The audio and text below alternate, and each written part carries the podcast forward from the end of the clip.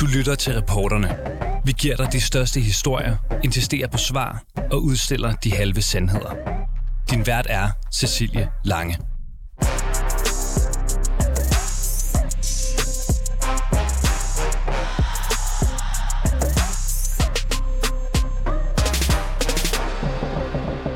Indtil nu har stort set alt i det strafferetslige forløb mod Lars Finsen været mørklagt, og ingen har vidst, hvorfor Lars Finsen den 8. december 2021 blev arresteret, fængslet i mere end to måneder, og hvorfor han blev sigtet efter en streng paragraf i straffeloven, som ikke har været anvendt i 43 år. I agtindsigten i anklageskriftet mod Lars Finsen er alle navne ud over Lars Finsens eget fjernet. Alle samtaler er udeladt, og straffesagen er bag dobbeltlukkede døre. Men nu kan Berlingske efter dybtegående research afsløre, at straffesagen mod Finsen især handler om, at han over for to journalister og fire nærtstående personer ifølge anklagemyndigheden har viderebragt fortrolige oplysninger fra et årlangt internt opgør i Forsvarets efterretningstjeneste. Lars Finsen skulle eksempelvis have omtalt kabelsamarbejdet, en klassificeret rapport og navnet på en intern whistleblower i Forsvarets efterretningstjeneste. I dagens udgave af reporterne, der spørger vi med den nye viden om, hvad sagens anklager rent faktisk handler om. Var det så hele balladen værd? Og hvad har sagen egentlig haft af konsekvenser for FC's troværdighed og ultimativt danskernes sikkerhed? Velkommen indenfor hos reporterne. Hans-Jørgen Bonniksen, velkommen til reporterne. Ja, tak skal du have. Ifølge anklagemyndigheden, så har Finsen viderebragt fortrolige oplysninger fra et årlangt internt opgør i Forsvarets efterretningstjeneste. Lars Finsen skulle ifølge anklagemyndigheden eksempelvis have omtalt kabelsamarbejdet, en klassificeret rapport og så navnet på en intern whistleblower i Forsvarets efterretningstjeneste. Øhm, Hans-Jørgen Bonniksen, med det vi nu ved om anklagepunkterne, var det det værd at rejse tiltale, synes du? Altså, jeg må erkende, at selvom jeg ikke bryder mig om det, så har jeg jo fået ret. For det jeg fra allerførste dag gav udtryk for, at det her, synes for mig, med den indsigt, jeg har, at være, så at sige, en ja, en øh, storm i, i et glas vand. En, på alle mulige måder et forsøg på at skyde gråsbord med kanoner. Og jeg må desværre erkende, at øh, efter de seneste afsløringer her, så har jeg faktisk fået ret. Her ser man virkelig en, en, ja, en mærkværdig sagsbehandling, for ikke at sige en amatøragtig sagsbehandling, som har medført, at øh, det her det har fået en række skadevirkninger, uanset om man får en straffesag nu eller ej, så er det ens betydende med, at tragedien den faktisk er fuldbragt, fuldbragt i forhold til de personer, som er sigtet i sagen. Nogle af dem er frafaldet nu som grundløse, men øh, også tragedie i forhold til øh, det omdømme, som, som både Danmark har i forhold til, øh, hvordan en regering behandler sin egen efterretningstjeneste, og ikke mindst det, som jo også er helt afgørende i sagen her, nemlig risicien for, at øh, Danmarks sikkerhed er på sin vis udsat. Du, du kalder det her jo øh, en storm i et glas vand, øhm, men anklagemyndighed henviser jo blandt andet til ja, nogle samtaler, som Finsen har sagt øh, har haft med nærtstående personer. Det skulle angiveligt have været hans øh, på det tidspunkt 84-årige mor. Prøv lige at forklare, hvad du tænker om det. At det ikke alvorligt nok i sig selv? Jeg har simpelthen erkendt, at øh, når jeg ser faktisk to af de sigtede, som relaterer sig til nære relationer, de relaterer sig faktisk til en 84-årig mor. Altså man skal være bevidst om i det øjeblik, at øh, man indtræder en position, som Lars Svendsen har haft, så er man godkendt, sikkerhedsgodkendt til, til yderst hemmelige. Og i forbindelse med sådan en sikkerhedsgodkendelse, så kigger man selvfølgelig også på omgivelserne, primært selvfølgelig familien, venner og bekendte, og gå ind og vurdere på, hvorvidt de er en sikkerhedsrisiko. Og hvis de er det, så får Lars Svendsen ikke den allerhøjeste sikkerhedsgodkendelse. Så man der allerede på det tidspunkt være inde og sikkerhedstjekke de her personer her, og føle, at de på ingen måde indebærer en, en risici i forhold til, til rigets sikkerhed. Så, så alene der selvom der er et svaghedstegn i forhold til nu at rejse en sigtelse, i forhold til en mor, i forhold til en kæreste, i forhold til ja, en nær ven og så videre. Den stil der, det er altså, det er efter min mening fuldstændig uhørt. Og uhørt på grund af én ting. Det er selvfølgelig fordi, at ud fra de gældende retsprincipper, som jeg hele tiden skal være, i hvert fald i en regerings øh, fodkurs, nemlig rigets sikkerhed, så kunne man faktisk jo med justitsministeren selv har taget afgørelse og sagt, at den her sag skal ikke være til noget, men den gør mere skade end gavn, og jeg skal da lov for, at den er skadet. Mm. Anklagemyndigheden de mener jo blandt andet, at Finsen, som vi også er inde på nu, har, har nævnt øh, navnet på en intern whistleblower i Forsvarets efterretningstjeneste. Øhm, jeg er lidt nysgerrig på, Hans Jørgen Bonniksen. Nu er offentligheden øh, jo indforstået med det her. Det er vi, fordi at Berlingske har øh, lavet deres arbejde godt, har øh, bragt meget, meget gennemført øh, research. Ja, det må man sige. Ja. Og, og mener altså at, at kunne øh, at kunne øh, sige, at det er sådan her, det forholder sig. Har du egentlig kendt til detaljerne hele tiden?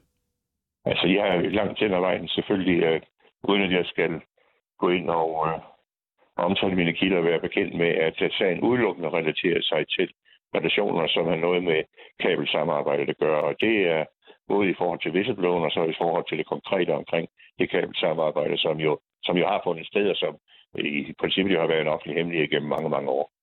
Og Hans Jørgen Bonningsen, inden vi fortsætter det her interview, så lad os lige prøve at høre, hvad sagen omkring whistlebloweren og det interne opgør i FE egentlig handler om.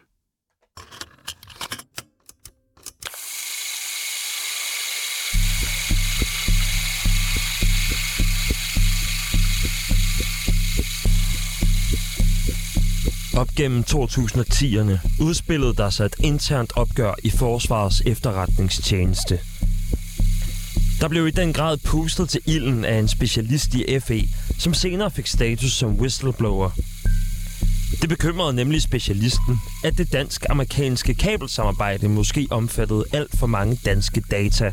Det interne opgør i efterretningstjenesten bød også på, at der i 2015 blev udarbejdet en klassificeret rapport, som diskuterede problemstillingen om de danske data. Whistlebloweren optog kolleger i smug i en lang periode, og gav optagelserne til tilsynet med efterretningstjenesterne. Whistlebloweren optog kolleger i smug i en lang periode og gav optagelserne til tilsynet med efterretningstjenesterne. Ifølge bogen Spion blandt venner af Hans Davidsen Nielsen fremgår det, at whistlebloweren kan have optaget op til 100 timer samtaler med sine kolleger. Det spillede en stor rolle i den hårde kritik for tilsynet.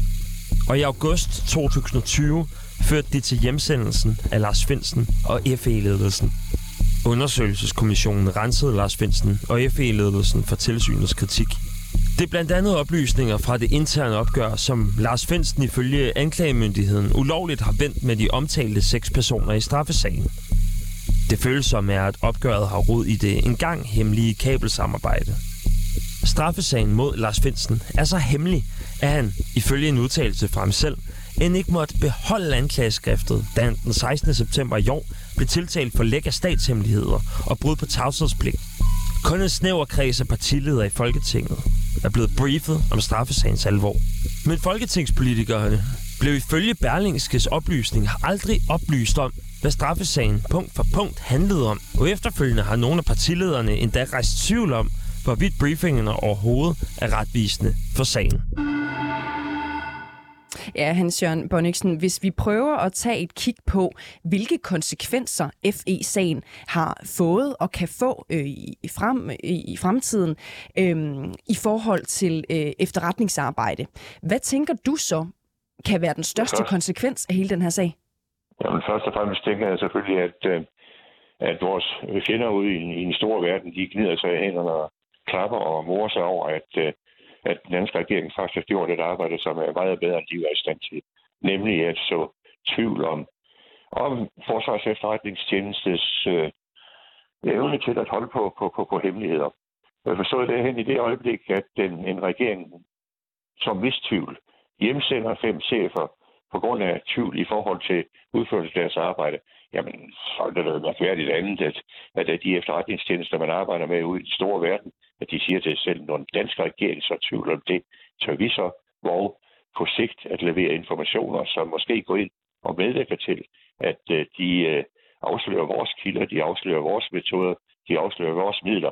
Der vil jeg da sidde derude, om jeg sidder i Washington, eller jeg sidder i London, eller hvorhen det nu er i verden, og sige til mig selv, kan jeg fremover med fuld tillid til, at de vil bevare de her informationer hemmeligt og bruge dem øh, på, på, på rette vis, kan jeg stadig levere dem, uden at frygte, at mine kilder og mine agenter og mine midler og metoder, de vil blive afsløret.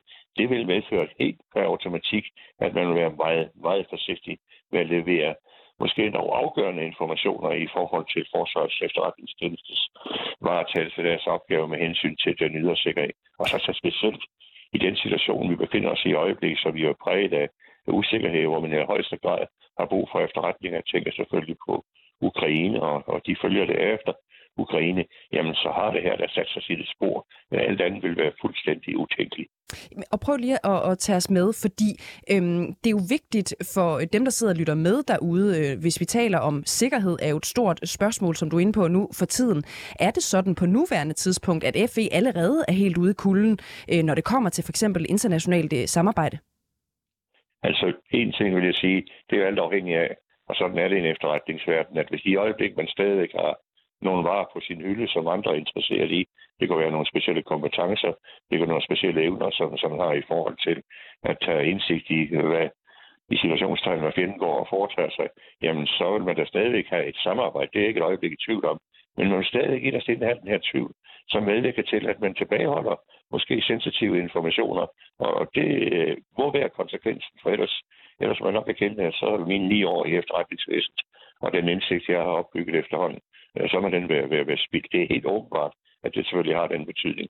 Ja, og undskyld, jeg spørger, Hans Jørgen Bonnings, men, men og hvad betyder det egentlig for den konkrete øh, øh, dansker? Altså, hvad er det, vi risikerer ved, at Forsvarets efterretningstjeneste øh, ikke i, i fremtiden potentielt kan samarbejde lige så godt med alle mulige andre efterretningstjenester? Og her tænker jeg for eksempel på vores øh, sikkerhed, også når det kommer til terror eller lignende. Jamen, det betyder da selvfølgelig, at man, man ikke har den samme styrke i forhold til at forebygge, modvirke og forhindre anslag mod, mod os i, i Danmark. Det kan være, som du selv siger, i forhold til terror. Nu vil jeg nok sige, at øh, jeg vil nok stille spørgsmålstegn ved, hvorvidt, hvis man har en indsigt om, at øh, det sprænges en bombe i år og morgen på rådhuspladsen, så er jeg helt 100% sikker på, at selvfølgelig vil en vestlig efterretningstjeneste, venlig efterretningstjeneste, gøre os opmærksom på det. Men det er mere det små. Det er mere det der som skal medvirke til at danne det overordnede trusselbillede, måske ikke får det korrekte billede. Og så kan det være ens betydende med, at man i forhandlingspositioner står dårligt. Det kan være ens betydende med, at man i, i forhold til øh, samarbejde med, med andre på, på, på væsentlige områder, at det, det, bliver, det bliver så at sige øh, hindret. Så det er på det sæt. Men noget andet, som, som jeg måske føler er betydeligt mere vigtigt at være opmærksom på, jamen det er det arbejdsmiljø, som nu Forsvars efterretningstjeneste er hensat i. Jeg ved fra flere forskellige kilder, at øh, for det første er det vældig kompetente medarbejdere i Forsvars efterretningstjeneste, som har sagt, nu er nok nok. Nu vil jeg forlade den her organisation. Jeg kan simpelthen ikke holde ud af at være her. Og det skyldes jo ikke mindst øh, den situation, I skitserede med whistlebloweren, som har optaget over 100 timers, 100 timers jeg skjulte samtaler med, med kollegaerne i Forsvars efterretningstjeneste. Og enhver ved, at øh, hvis vi gensidigt vidste, hvad vi gik og sagde om hinanden, jamen, så fandtes det jo ikke to venner på denne jord. Og, og... nogen er jo bange for, at det her det skal blive, blive, blive brugt imod den i forhold til den situation, de befinder sig i øjeblikket. Man føler sig særdeles usikker. Og Hans Jørgen Bonniksen, lad os lige prøve, inden du, du fortsætter her, at høre, hvad Lars Finsen egentlig selv siger om den problematik, du er inde på. Øh, nu jeg talt med ham øh, forleden dag øh, til, til bånd her på reporteren. Lad os lige prøve at høre en gang. Og jeg ved også, at øh, for samtaler, jeg har haft, at det også internt i FE har haft øh, øh, en skadelig virkning. Skadelig virkning lyder det altså her fra Lars Finsen øh, selv i forhold til, hvordan øh, medarbejderne øh, har, har været udstillet og har, har været behandlet i, i den her sag. Hvad er det for intern skadevirkning, som Finsen her taler om? For det første og fremmest øh, er det jo ingen tvivl om, og det vil man også konstatere, hvis man, hvis man giver oplysninger om, at folk faktisk, øh, nogle af de bedste folk, de har søgt væk fra forsvars efterretningstjeneste. Det er ens betydende med det, man kalder brain drain, at man simpelthen tapper, tapper forsvars efterretningstjenester for, for, for gode kapaciteter. For det andet for den her usikkerhed. En usikkerhed, som, som jo betyder, at vi har en regering nu, som sætter en anden efterretningstjeneste til at overvåge personale i min efterretningstjeneste. Det medvirker også til en usikkerhedsfølelse. Og så alt den slad og alt det tumult, som er opstået på grund af af whistleblowerens hemmelige optagelser, bliver det brugt på et eller andet tidspunkt imod mig. Man kan godt have udtalt sig negativt om, om respektive chefer, og så kan det måske på et senere tidspunkt få konsekvenser. Den frygt eksisterer. Og så er der altså nogle af de ansatte også, som har været udsat for mistanke, som faktisk er blevet behandlet i hvert fald i forhold til de kilder, jeg har, elendigt, særdeles elendigt. Så på alle mulige måder vil man nok sige, at, øh, at man står med, med en arbejdsplads i øjeblikket, som, som jo er i splid med sig selv. Og i det øjeblik, man er i skid med sig selv, så ved vi godt, hvad ressourcerne bliver brugt til. Så bliver det i hvert fald ikke brugt til garanten for, for Danmarks videre sikkerhed. Hans Jørgen Bonniksen, tidligere operativ øh, chef i PET. Tusind tak, fordi du var med i dagens udgave af Reporterne. Flere juraprofessorer vurderer i dag, at sagen øh, juridisk set ser tvivlsom øh, ud, og nu kan vi byde velkommen til dig, Sten Schambur øh, Møller. Velkommen til reporterne. Ja, tak skal du have. Du er professor ved Juridisk Institut på Syddanske Universitet. Sten Schambur Møller, med de her nye informationer om sagens anklagepunkter, hvordan vurderer du så sagens styrke mod Lars Finsen? Ja, altså jeg tror ikke, at det har givet mig anledning til at, at om, omvurdere min, min fornemmelse. Der må sige, at der er tale om en fornemmelse, fordi der er stadigvæk nogle ting, jeg ikke ved, og, og som mm. rigtig mange ikke ved. Men min fornemmelse er, at det er en, en meget spinkel sag, øh, når øh, der er jo ikke, altså man har brugt den her hårde, øh, hvad hedder det, tavshedspligtsparagraf, altså øh, landsforræder og tavshedspligt, eller hvad man skal kalde det, ikke? Altså, det er nogen, man bruger om spioner, der sælger til udlandet og sådan noget. Ikke? Og det er klart, så nu må man selvfølgelig komme efter, hvis det foregår, men det er der jo intet, der tyder på. Øh, og så er man altså, øh, hvad hedder det, skudt, øh, skudt med kan- store kanoner alligevel, altså og foretaget en meget tæt øh, overvågning og, øh, og sådan nogle ting. Og de ting, der lyder til, kan, det skal ikke kunne afvise, det kan godt være, at der overskridelse af en tavshedspligt, men øh, det kan man jo klare med, med, med andre midler. Altså ligesom i, i Jakob Schaff-sagen, hvor det endte med, at der var en enkelt forhold, og det øh, udløste sådan en bøde. Altså hvis, hvis man var blevet præsenteret for det øh, til at begynde med, jeg skulle være, man har sagt, ja, det er også rigtig godt, der, der røg måske lige noget for meget der, så det er noget, man accepterer. Ja. I, I sigtelsen, der var straffelovens paragraf 109, som du er inde på her, altså om lækker statshemmeligheder øh, med en strafferamme på op til 12 år, den absolut bærende øh, paragraf. Men så i anklageskriftet, der har den mere almindelige bestemmelse, kunne man sige, om embedsmænds tavshedspligt, det er den, der hedder paragraf 200, øh, undskyld, 152, den har ligesom ja. også møvet sig ind. Øhm, ja. Hvad er det udtryk for, når man altså øh, lidt på falderæbet også har valgt at, at bringe paragraf 152 øh, om tavshedspligt øh, i spil, vurderer du? Ja, altså, ja, det er jo et udtryk for, at, øh, øh at det kan være, det, det kan være at, at den kan bruges. Øh, det er jo ikke sikkert, at, at den, den, den hårde paragraf, altså der med, med spionageparagraf, eller hvad vi skal kalde den 109, øh, at den kan bruges. Det er også det, jeg og andre har udtrykt tvivl om. Det, det ser altså noget mærkeligt ud der. Øh, og ud fra de oplysninger, der nu ligger, er det da muligt, at man kan komme efter med 152. Altså man må heller ikke fortælle, øh, selv ikke sin, øh, sin ægtefælle eller kæreste. Øh, altså det kan, der, men der er vi jo nede i et helt andet niveau. Øh, og dertil kan man jo sige, at Finsen har været i en meget presset situation, hvor han har været hjemsendt og ikke helt været klar over, hvad der foregik. Øh, og der kan man jo godt i sådan en situation måske have et behov for at tale med øh, en, en meget nærtstående. Så hvorvidt det overhovedet er strafbart, skal jeg ikke kunne udtale mig om. En er i en helt anden størrelsesorden. Øh, straframmemæssigt, og også med de beføjelser, som politiet så har i forhold til overvågning, der kan man jo ikke bruge alle de midler, som man har rullet ud i den tro, at man kunne bruge 109. Ja, og når du siger det, så får jeg lyst til at, at, at bringe i spil, at øhm, samtidig med alt den her øh, moras, kan man sige, så har anklagemyndigheden jo varslet, at man nu går efter en fængselsstraf på, på under fire år. Øhm, jeg tænker bare på, er der noget mærkeligt i, at man har overvåget Finsen massivt i en sag, som nu ja, højst ender med at koste ham fire år i fængsel? Ja, det ser jo, at, at, at synes, fire år er stadigvæk en relativt hård straf, men ja, det, det ser da mærkeligt ud, øh, at man har lagt et så tæt net ud, at man overhovedet skal synes, at det har været nødvendigt. Og så har man altså muligvis fået nogle, nogle øh, hvad kan man sige, beskedende tavshedspligts øh, overskridelser, altså ved, at der er noget, der har været fortalt til en kæreste, eller hvad det er. Ikke? Øhm, og og det, ja, det virker jo bagvendt. Altså, det er jo ikke sådan, at man, man normalt, altså normalt så skal man jo ud og undersøge forbrydelser, der er gået. Man skal jo ikke gå ud og sige, åh, man ikke ham her, han har begået et eller andet, han er sådan en, en, en underlig støder, ham kan vi ikke rigtig lide, men hvis vi nu overvåger ham, så skal der nok komme et eller andet, altså man ikke alle sammen, så kører vi lige måske lidt for hurtigt, eller vi overtræder en tavshedspligt, eller vi gør et eller andet i småtingsafdelingen. Ikke? At det, øh, det, mærkelig øh, rækkefølge at gøre det i. Prøv lige her til sidst, øh, Sten Schamburg Møller, øhm, og, og, øh, og, og nævn over for os, hvad er sådan set de helt store faldgrupper øhm, i, i den her sag ud fra et juridisk perspektiv?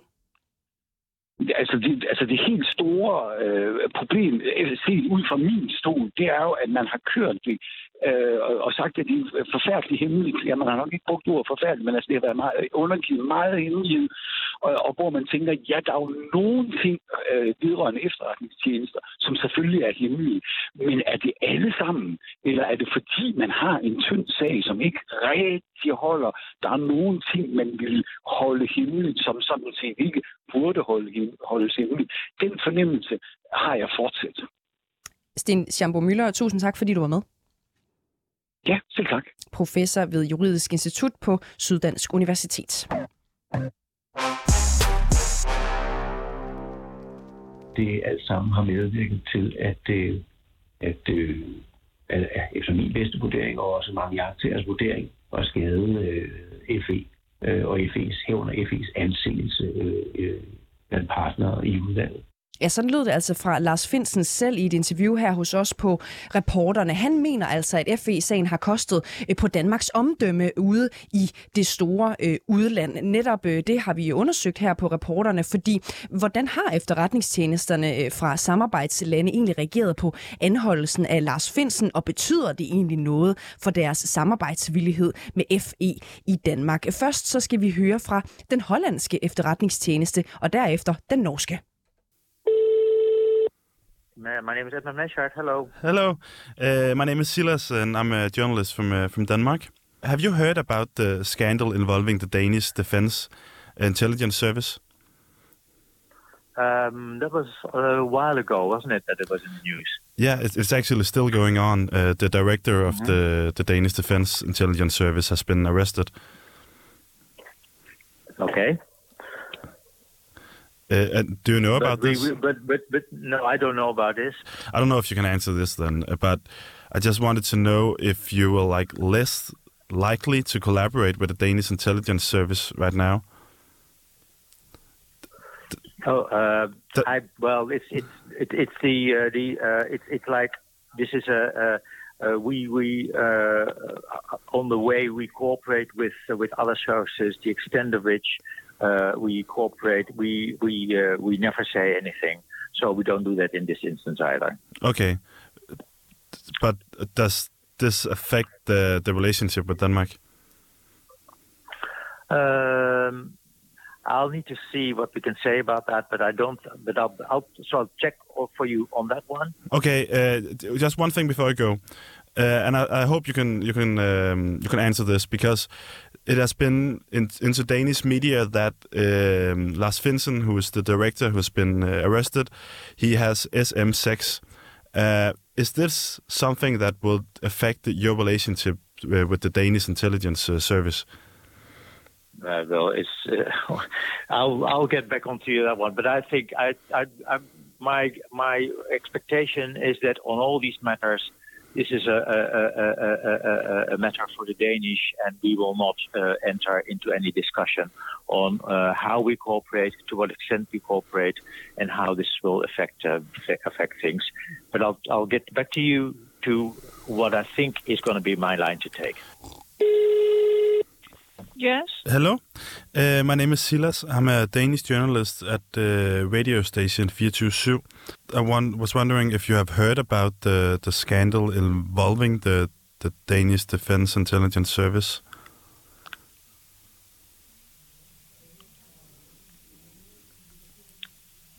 Um, no, I haven't heard about it, but... Okay. The the director has been arrested.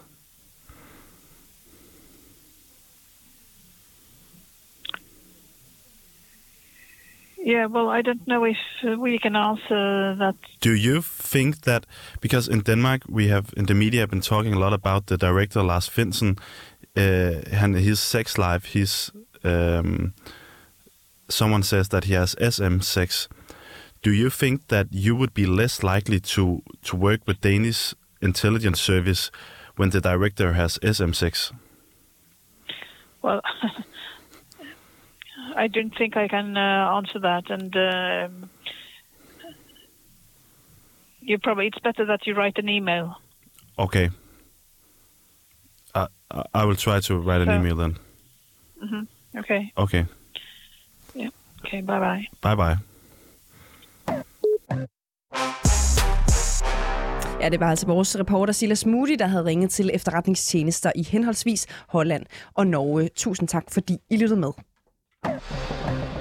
Du har lyttet til reporterne på 24 /7. Hvis du kunne lide programmet, så gå ind og tryk abonner hos din foretrukne podcast-tjeneste, eller lyt med live hver dag mellem 15 og 16 på 24 /7. Tips skal altid sendes til reporterne snablag 247.dk.